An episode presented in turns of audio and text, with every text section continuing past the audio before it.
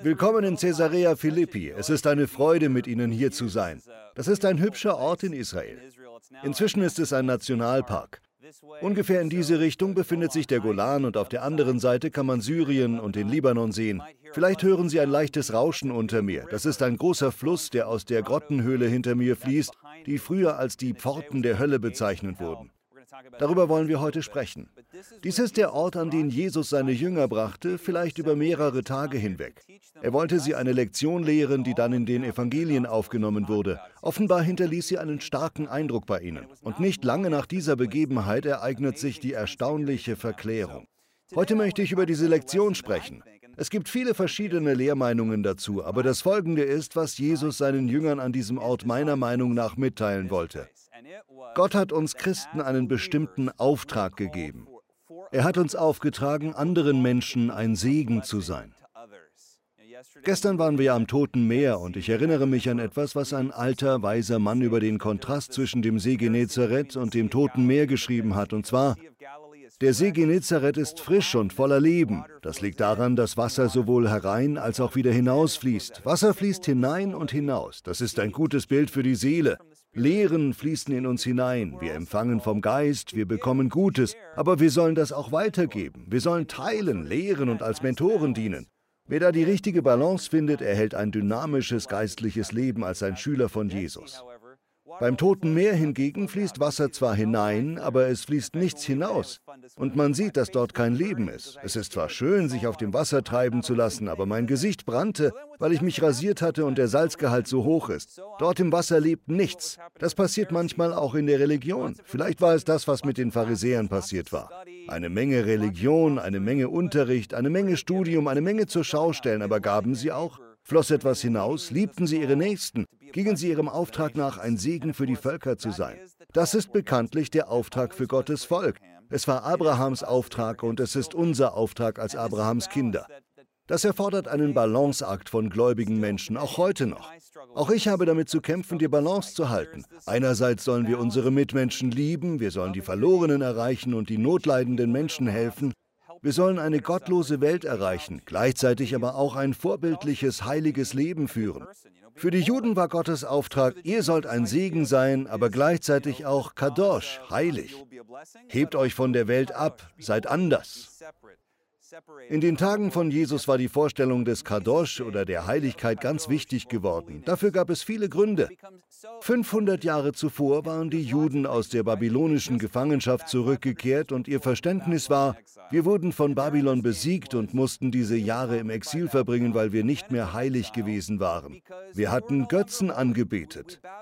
Wir waren wie die anderen Völker um uns herum geworden. Wir hatten uns mit Personen aus anderen Religionen verheiratet und vor allem, wir hatten die Armen vernachlässigt und hatten diese heidnischen Praktiken betrieben. Als die Juden dann zurückkehrten und das rabbinische Judentum sich entwickelte, sagten sie, nie wieder, ab jetzt wollen wir Kadosh sein. Genauer gesagt steht in der Mishnah am Anfang des Traktats Avod, dass die große Versammlung Folgendes beschloss. Es gab drei Dinge, die sie tun sollten. Erstens sollten sie sorgsam Recht sprechen. Das ist gut.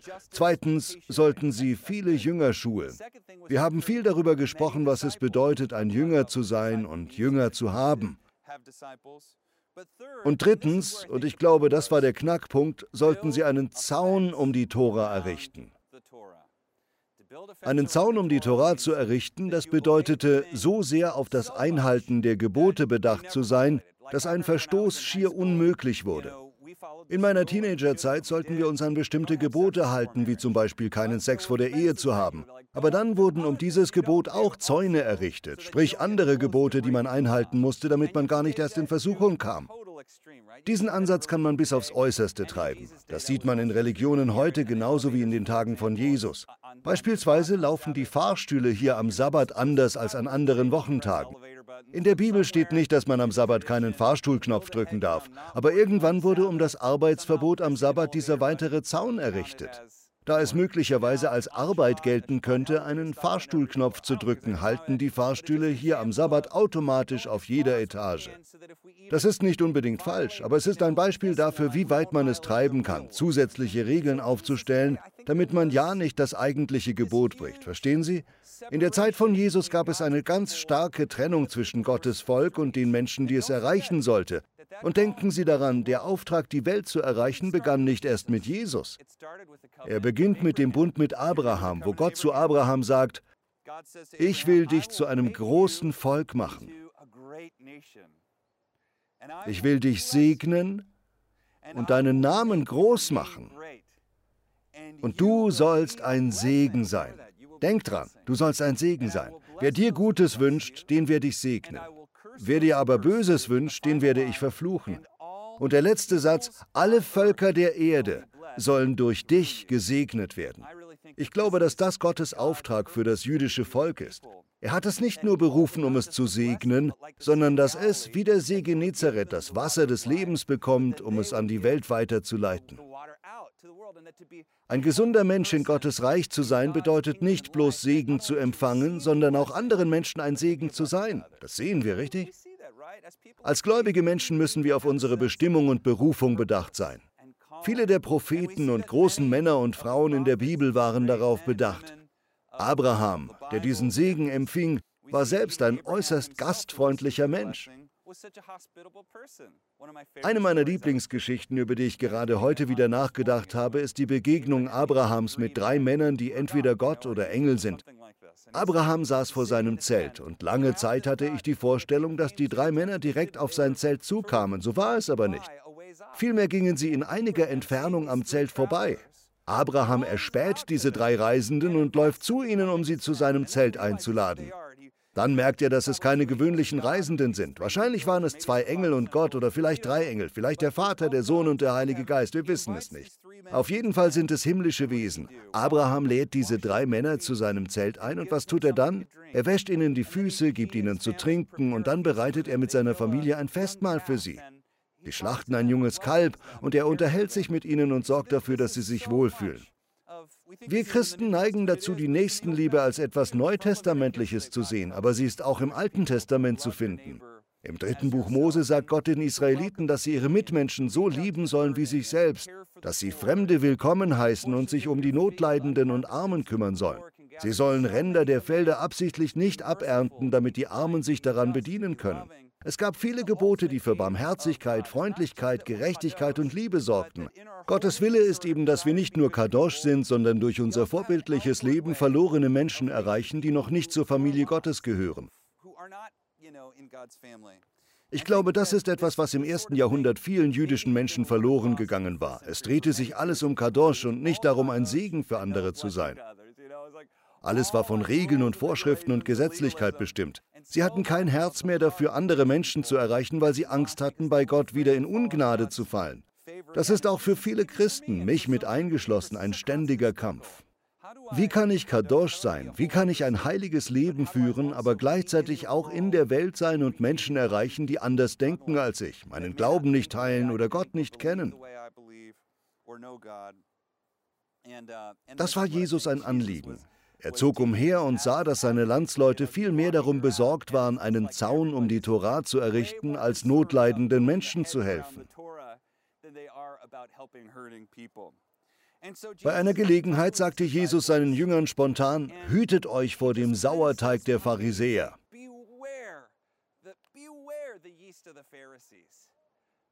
Für uns heute hat der Begriff Pharisäer etwas Negatives, aber damals war er etwas Gutes. Stellen Sie sich Ihren Lieblingspastor, Prediger, Lehrer, Priester oder was auch immer vor. Stellen Sie sich jemanden vor, deren Lehren Sie wertschätzen. Und nun sagt jemand, hütet euch vor dem Sauerteig von Bobby Schuller. Vielleicht hat Ihnen eine meiner Predigten gefallen. Hütet euch vor dem Sauerteig eurer Lieblingsprediger. Die Jünger verstanden nicht, was Jesus damit meinte. Sie überlegten, das sagt er bestimmt, weil wir kein Brot mitgenommen haben. Aber Jesus wollte ihnen damit die Heuchelei der Pharisäer erklären. Äußerlich machten sie einen guten Eindruck, aber innerlich waren sie wie tot. Jesus wollte sagen, hütet euch davor, nur auf Regeln bedacht zu sein. Wer kein Leben in sich hat, gehört nicht zu Gottes Reich. Seid keine weißgetünchten Gräber, seid voller Geist, seid voller Leben. Denkt an die Menschen da draußen, die Not leiden. Erreicht sie für mich. Direkt im Anschluss daran, nachdem er sagte, hütet euch vor dem Sauerteig der Pharisäer und sie sich noch begriffsstutzig den Kopf kratzten, bricht Jesus gegen Norden auf. Ich stelle mir das so vor, dass er einfach losmarschierte und die Jünger ihn fragten, wo gehen wir hin? Was ist im Norden? Sie befanden sich ja bereits in Galiläa, der Nordgrenze des jüdisch geprägten Landes. Noch weiter im Norden lebten sehr wenige Juden und dann ein 45 Kilometer langer Fußmarsch. Wir wissen nicht, wie lange sie dazu brauchten, vielleicht nur zwei Tage, vielleicht auch drei. Sie marschierten ganz vom Süden Galiläas bis in den nördlichsten Teil, nördlich der Golanhöhen. Sie haben keine Ahnung, wo Jesus sie hinführt und schließlich kommen sie in Caesarea Philippi an. Zumindest stelle ich mir das so vor, dass Jesus ihnen nicht sagte, wo es hingeht. Einfach nur eine Überraschung. Wo gehen wir hin? Kommt mit, ihr seht schon. Und dann denken Sie daran, die Jünger waren zwar keine Kinder mehr, aber vermutlich auch noch keine erwachsenen Männer. Die meisten Jünger scheinen in ihren späten Teenagerjahren oder ihren frühen Zwanzigern gewesen zu sein. Stellen Sie sich also 10, 11 und 12 Klässler vor oder einen Studenten im ersten oder zweiten Semester. Sie sind noch ziemlich jung. Noch entscheidender, sie sind sehr puritanisch. Wiederum, Kadosh. Sie waren darauf bedacht, ja nicht zwei verschiedene Samensorten auf das gleiche Feld zu streuen. Sie sind darauf bedacht, bei ihrer Kleidung ja nicht zwei verschiedene Stoffe zu mischen. Sie sind darauf bedacht, dass ja keine Insekten in ihren Wein geraten. Nie im Leben würden sie daran denken, so etwas zu tun wie das, was sie in Caesarea Philippi sehen sollten. Mehr noch, die Schar junger jüdischer Männer, die dort auf den Hügel gestiegen ist, hat sich wahrscheinlich an den Kopf gefasst und gesagt, Oh Gewalt, würde mein Aber wissen, dass ich hier bin. An einem solchen Ort sollte ich nicht sein, da habe ich mir aber was eingebrockt. Meine Mama würde mich mit der Sandale verdreschen, wenn sie wüsste, wo mich mein Rabbi hingebracht hat. Was machen wir nur hier? Kein Jude, dem sein Gottesglaube und seine jüdische Gemeinschaft wichtig war, wäre je freiwillig an so einen Ort gekommen. Obwohl wir schon einen Vorgeschmack von Ronnie bekommen haben, möchte ich nochmal genauer erklären, wie böse und bizarr dieser Ort war. Eine Warnung, einige Dinge sind nicht ganz jugendfrei. Wir haben bereits all die heidnischen Götter erwähnt, die hier dargestellt waren. Der Mittelpunkt war der Gott Pan. Nach ihm war die Stadt ursprünglich benannt, Banyas. Direkt hinter mir kann man den Bereich sehen, der als der Fels der Götter bekannt wurde. Er wurde so genannt, weil sich all die Götzen hier befanden. Es ist in den Felsen graviert, simpel. Und dort in der großen Einbuchtung stand eine riesige Statue von Pan, die einen zwei Meter langen Metall, welches Wort kann ich dafür verwenden, Hannah? Phallus hatte, danke. Das versinnbildlichte Fruchtbarkeit. Manchmal wurde der Phallus auch abgenommen und in einem Festzug der Anbetung herumgezeigt. Man geht davon aus, dass vor der Grotte, die Sie hier hinter mir sehen können, ein großer Tempel stand, der dem Kaiser geweiht war, und dahinter war eine tiefe Höhle, aus der ein Fluss strömte. Das, so glaubte man, waren die Pforten des Hades.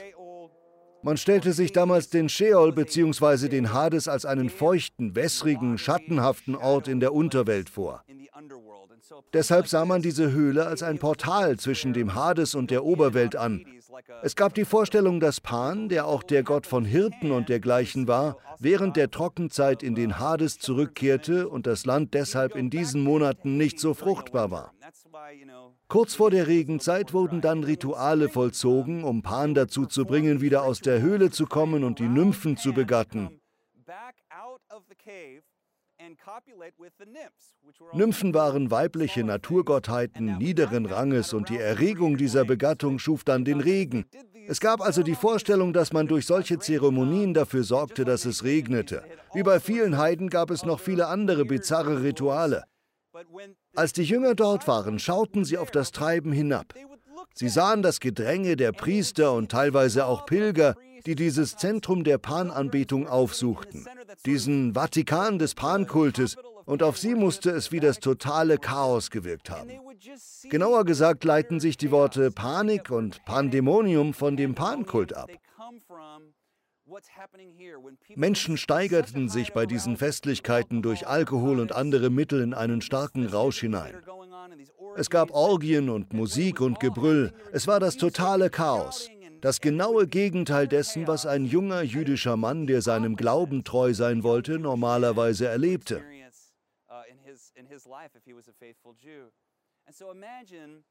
Stellen Sie sich vor, Sie sind ein Jude und sehen dieses Treiben. Bestimmt würden Sie als erstes Ekel empfinden, vielleicht auch Schrecken. Ich muss nichts wie weg hier. Ich kann mich an so einem Ort nicht blicken lassen. Mein guter Ruf würde befleckt werden, wenn meine Nachbarn wüssten, dass ich mich in der Nähe von so etwas aufgehalten habe. Ich muss hier unbedingt weg. Doch das scheint nicht die Reaktion von Jesus auf diesen Ort gewesen zu sein. Vielmehr scheint er Mitleid empfunden zu haben. Mitleid. Jesus sieht den wahren Zustand der Menschen, nämlich dass jeder Mensch mit einer inneren Leere geboren wird, die nur Gott füllen kann. Er sieht, dass viele Menschen alles tun, um dieses Loch zu füllen, und dass diese Menschen noch nicht das gefunden hatten, was ihre innere Leere füllen konnte. Ich glaube, Jesus will seinen Jüngern sagen, ich habe euch den Schlüssel zu dieser großen Frage gegeben. Und natürlich sagt er das auf die typisch rabbinische, dramatische Weise. Rabbis waren leidenschaftlich und er war einer der leidenschaftlichsten Rabbis. In Matthäus Kapitel 16 fragt er seine Jünger, für wen halten die Leute mich eigentlich? Malen Sie sich das aus. Er ist dort oben. Wir wissen zwar nicht mit Sicherheit, dass er tatsächlich an dieser Stelle war, aber ich kann es mir gut vorstellen. Er ist dort oben, schaut auf all das bizarre Treiben hinab und wie aus dem Nichts fragt er, für wen halten die Leute mich eigentlich? Wer bin ich? Vielleicht meinte er auch, wer bin ich für diese Leute da? Die Jünger sagen, einige meinten, du seist Johannes der Täufer, andere dagegen halten dich für Elia und manche für Jeremia. Das sind alles hohe Komplimente, aber das ist nicht ganz das, worauf Jesus hinaus will. Er schaut sie an und fragt, und ihr, für wen haltet ihr mich? Und Simon Petrus, der so etwas wie der Leiter der Gruppe ist, sieht sich wahrscheinlich veranlasst, für die Gruppe der Zwölf zu antworten und sagt, Du bist Christus, der Sohn des lebendigen Gottes. Man beachte der lebendige Gott im Gegensatz zu den toten Göttern, richtig? Du bist der Sohn des lebendigen Gottes, des einzigen Gottes, des Gottes, den wir anbeten. Du bist sein Sohn. Daraufhin sagt Jesus bekanntlich, Glückselig bist du, Simon Bar Jona, denn Fleisch und Blut haben es dir nicht offenbart, sondern mein Vater, der in den Himmeln ist. Aber auch ich sage dir, du bist Petrus, und auf diesem Felsen werde ich meine Gemeinde bauen, und des Hades Pforten werden sie nicht überwältigen. Es hat viele Diskussionen darüber gegeben, was Jesus damit meinte, dass er auf diesem Felsen seine Gemeinde bauen will. Einige von ihnen mögen glauben, und vielleicht stimmt das, dass mit dem Felsen Petrus selbst gemeint ist. Dass Jesus Petrus zum Leiter seiner Gemeinde bestimmt hat und damit sogar eine universelle Priesterschaft etablieren wollte. Ich persönlich glaube das nicht, aber vielleicht ist es wahr. In unserer Konfession wird der Fels als Bild für das Glaubensbekenntnis ausgelegt, dass Jesus damit sagte, auf diesem Glaubensbekenntnis, mich als Messias anzuerkennen, will ich meine Gemeinde bauen. Das stimmt zwar grundsätzlich, aber ich persönlich glaube nicht, dass es die Sache in diesem Fall ganz trifft. Ich stehe hier und brauche es mir nicht vorstellen, aber stellen Sie sich vor, Jesus steht hier auf diesem Felsen. Könnte er diesen Felsen gemeint haben? Dies wurde der Fels der Götter genannt. Könnte Jesus gemeint haben, auf diesem Felsen will ich meine Gemeinde bauen? Zunächst einmal, was ist die Gemeinde? Das griechische Wort ist Ekklesia, das heißt eine Gemeinschaft von Gottes Volk. Gottes Gemeinde ist mit einer damaligen Synagoge vergleichbar. Gottes lebendige Familie. Könnte es sein, dass Jesus damit andeutet, ich möchte, dass ihr als meine Gemeinde solche Orte aufsucht. Ich möchte nicht, dass ihr euch vor der Welt abkapselt. Versucht nicht, euch derartig zu schützen, dass ihr drei Zäune, vier Zäune, fünf oder sechs Zäune baut, um euch alles Weltliche vom Leib zu halten. Ich möchte, dass ihr Orte wie diesen aufsucht und Menschen helft, die Hilfe brauchen. Das ist vielleicht die Auslegung aller Bobby Schuller. Vielleicht habe ich recht, vielleicht auch nicht. Auf jeden Fall ist es im Einklang mit dem Herz von Jesus, der beim Missionsauftrag sagt, geht in die Welt hinaus und macht Jünger. Da würde es auch passen, dass er meinte, auf diesem Felsen hier will ich meine Gemeinde bauen. Und dann erklärt Jesus ihnen, dass er schon sehr bald nach Jerusalem zurückkehren muss, um dort gekreuzigt zu werden, aber dass er von den Toten auferstehen wird.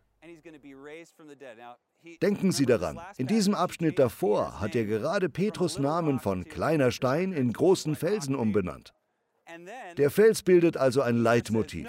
Dann sagt Petrus, nein Herr, so etwas darf dir niemals zustoßen. Und Jesus sagt zu ihm, Geh hinter mich, Satan, du bist ein Anstoß, ein Stolperstein. Das ist das dritte Mal, dass dieses Leitmotiv vorkommt. Erst macht Jesus Petrus ein riesiges Kompliment, aber gleich darauf weist er ihn zurecht, direkt ins Gesicht, ähnlich wie ich Sie jetzt gerade anblicke. Stellen Sie sich vor, Sie sind ein Jünger und ich bin Jesus.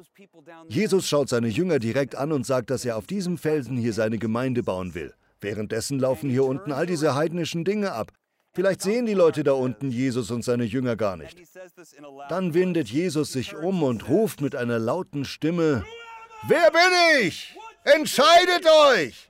Wer zu mir gehören will, darf nicht mehr länger sich selbst in den Mittelpunkt stellen, sondern muss sein Kreuz auf sich nehmen und mir nachfolgen.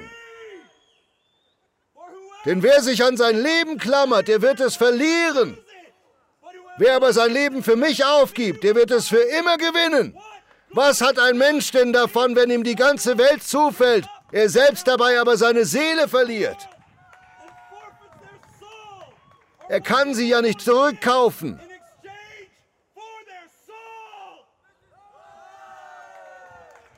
Das ist ziemlich beeindruckend. Genau. Sehen Sie, das ist anders, oder? Er sagt es nicht nur zu den Jüngern, sondern wendet sich um. Als Petrus ihm sagt, du darfst dich ja nicht kreuzigen lassen, lass dich nicht kreuzigen, da dreht er ihnen den Rücken zu und wendet sich an die Menschenmenge. Welche Menge? Die heidnische Menge hier unten. Er wendet sich dieser Menge zu und ruft, wer sein Kreuz auf sich nimmt und mir nachfolgt, wird sein Leben retten. Wer hingegen versucht, sein Leben zu retten, wird es verlieren. Hier will Gott seine Gemeinde bauen. Er will sie dort bauen, wo Menschen ihn brauchen, wo Menschen leiden, wo Menschen zu kämpfen haben. Ich bezweifle, dass ich ganz den richtigen Ton getroffen habe. Die Leute hier unten haben mir zugejubelt, aber das war ziemlich cool, das war nett von ihnen. Die Welt braucht den Herrn. Die Welt braucht Jesus. Das verdeutlicht auch eine jüdische Tradition, der zufolge all die bekannten Propheten im Alten Testament als groß gelten, mit Ausnahme von zweien. Noah und Jona. Sie waren zwar auch Propheten, aber in der jüdischen Tradition gelten sie nicht als große Propheten. Wissen Sie warum nicht? Weil Noah, als Gott ihm sagte, dass er die Menschen vernichten wollte, bloß sagte, okay. Und als Gott Jona sagte, er solle den Untergang Ninives verkünden, da sagte auch er, okay. Mehr noch, er wünschte sich den Untergang Ninives.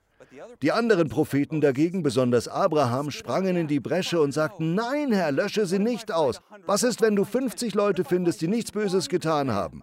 Was, wenn du 30 findest? Was ist, wenn du 10 findest?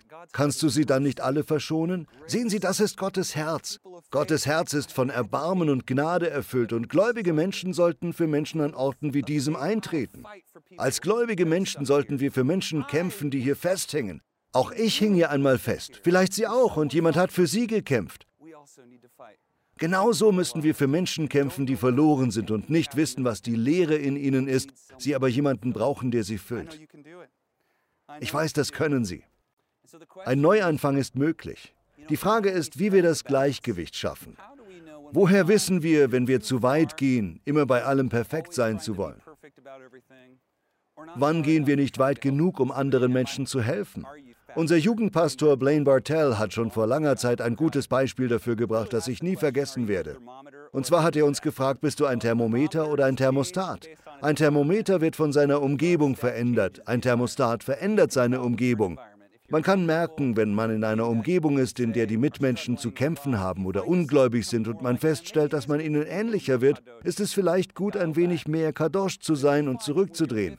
Aber wenn Sie bei Ihren Mitmenschen etwas Positives bewirken können, wenn Sie ein Thermostat sein können, dann möchte ich Sie dazu ermuntern. Ich erinnere mich noch an meine Jugendzeit, kurz nachdem ich mich entschieden hatte, Jesus nachzufolgen. Ich war vielleicht 15, wir waren gerade nach Oklahoma gezogen und ich fühlte mich sehr einsam. Ich versuchte Freunde zu finden, aber auch ein vorbildlicher Christ zu sein. Am ersten Abend wurde ich zu einer Party eingeladen. Ich war begeistert. Ich erwartete nichts Frommes, aber auch nichts Abgedrehtes. Ich kam an und direkt bot mir ein wirklich netter Typ Drogen an. Die große Enttäuschung. Denn solche Dinge wollte ich ja vermeiden. Also zuckte ich mit der Schulter und dachte, oh, ich muss wohl wieder nach Hause gehen. Doch dann spürte ich einen Impuls vom Heiligen Geist. Nein, nein, nein, geh nicht nach Hause. Ich möchte, dass du hier bist. Also ging ich hinein und schaute mich um. Es war eine jener Partys, bei denen es viele Drogen gab und viel Bizarres läuft. Ich fühlte mich sehr unbehaglich, wahrscheinlich so, wie die Jünger sich hier in Caesarea Philippi fühlten. Bis ich dort einem Mädchen begegnete, das im Okkulten aktiv war, in Satansanbetung und solchen Dingen. Sie war noch jung und meinte das nicht ernst, aber sie ritzte sich teilweise und man merkte, sie war total depressiv. Ich hatte ein langes Gespräch mit ihr über meinen Glauben und ich betete für sie. Sie sagte mir, ich möchte mit dir zu deiner Kirche kommen. Danach spürte ich die Freiheit, die Party verlassen zu können, was ich dann auch tat. Dieses Mädchen kam auch tatsächlich in unsere Kirche und heute, ich habe sie seit 20 Jahren nicht mehr gesehen, aber sie wurde Jugendpastorin in einer Baptistengemeinde. Ist das nicht toll? Wir können Begegnungen mit Menschen haben, durch die wir ganz viel in ihrem Leben bewirken. Liebe Freunde, führen Sie ein sinnvolles Leben. Kürzlich sah ich ein Interview mit Mike Tyson, einem der größten Boxer aller Zeiten. Er war von lauter Medaillen und Gürteln umgeben, die er gewonnen hatte. Der Interviewer zeigte sich beeindruckt und fragte, wie hat sich das angefühlt, das alles zu gewinnen? Da hob Mike Tyson all diese Auszeichnungen auf, warf sie auf den Tisch und sagte, das ist Müll.